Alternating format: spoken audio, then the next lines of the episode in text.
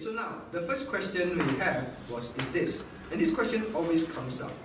So, as I always say, you ask me a question, I will ask you a question also. The reason is this, not to make fun of you, to make you think. Alright, to make you think. Because you study the word, you must also think. And ask the Holy Spirit to help you. Now, so the question number one is, if you sin, and you are a true Christian, will you go to heaven or hell? This question often comes up in different shades, but it's there again. In fact, I always see this at camp. Almost every camp has this question. Okay, so if you sin and you're a true Christian, will you go to heaven or hell? Okay, so maybe I ask Brenda, what do you think if you're a true Christian? So we assume true Christian means genuinely saved.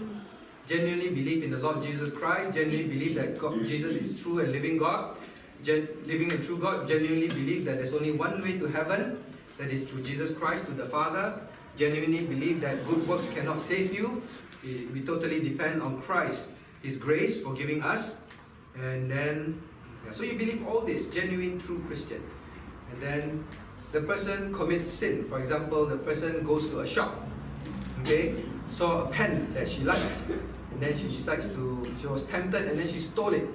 Then as she was rushing out of the shop not to be caught, the car knocked her down and she died. So will she go to heaven or hell? She will go to heaven. Okay, she will go to heaven. Why? Our sins are already forgiven.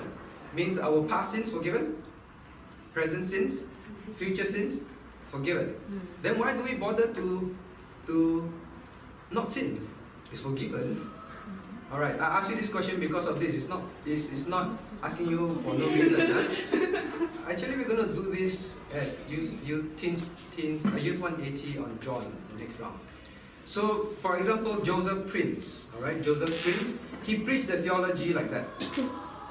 Since our past sins, our present sins, our future sins are forgiven, which is correct. Then, why should we preach against sin anymore? Because it's going to be forgiven even if you commit sin, it's okay. Okay? So, then why do we stop sinning? God forbid. God forbid. Okay, quote the verse, please. Romans 6. Okay, so read to us. Romans 6, 1 and 2, let's turn our Bibles there.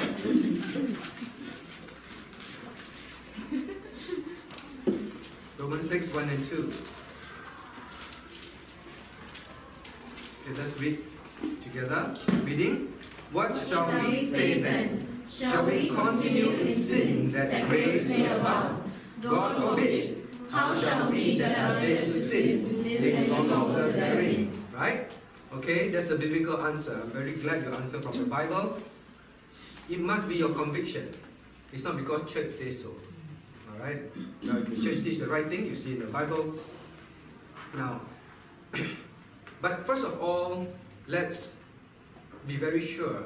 How do you know that when you're saved? OSAS. You know OSAS? Once saved, always saved. There are some people that are against the doctrine. Now, I'm talking about genuine salvation, not talking about people who just previously say, it's a belief, and then they continue in sin. Once saved, always saved. What in the Bible tells you that? Okay, because Brenda is saying that you are saved, always saved, you will go to heaven. Brenda just said that. Okay, maybe I ask Jinghui, you want to try? Do you know why we believe that once you're saved, you are always saved? I'm giving a hint. Remember any Bible verse? No? Okay, ask someone to help you. Alright? Ask your ex-schoolmate to help you. Read. About what? What is it about? You can't pluck off my hand.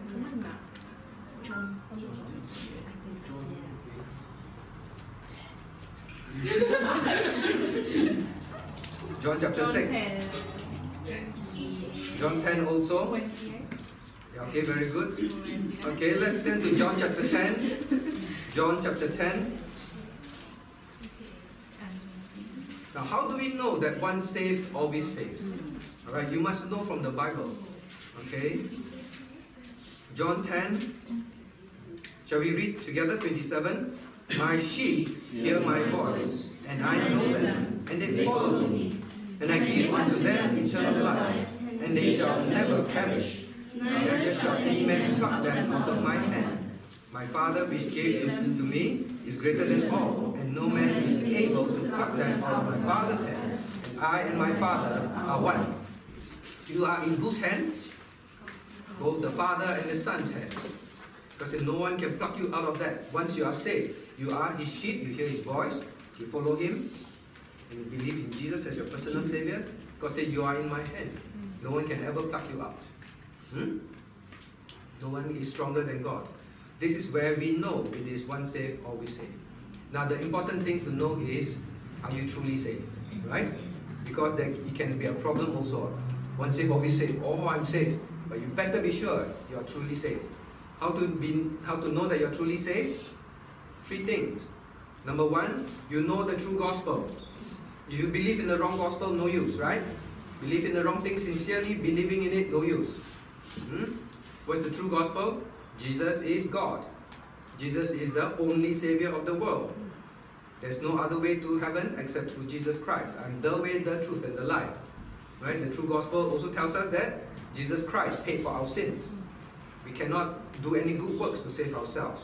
We trust in his grace. And then the true gospel also tells us that true believers, number two, you know the true gospel, your heart. You want to believe. You want to follow Jesus. You really believe. And then number three, you repent. You will want to repent. Okay, your will. So your heart, your mind knows the true gospel. Your heart wants to believe. And your will, you will obey God. You have a desire to repent. Okay? Does it mean that you will never sin again? Because we're just answering this question, right? You can fall into sin. But when you die, it doesn't mean you will go to hell. Unless you're not saved in the first place. So, ask you one question. You say, oh, but you know, my classmate, he really believed in Jesus. He was very active in church. And then one day he said, Jesus is not real. It's all false. How do you explain that? It simply means he was never saved in the first place. Alright, he was never saved. Because someone who is truly saved will never deny Christ. Alright, because of what? Why would you never deny Christ if you are truly saved? Do you know why? Because you have the Holy Spirit in you. Okay? Okay, so is that clear enough? So I hope that none of you will ask this question at camps anymore. Because you always will be in camp, somehow there will be an issue.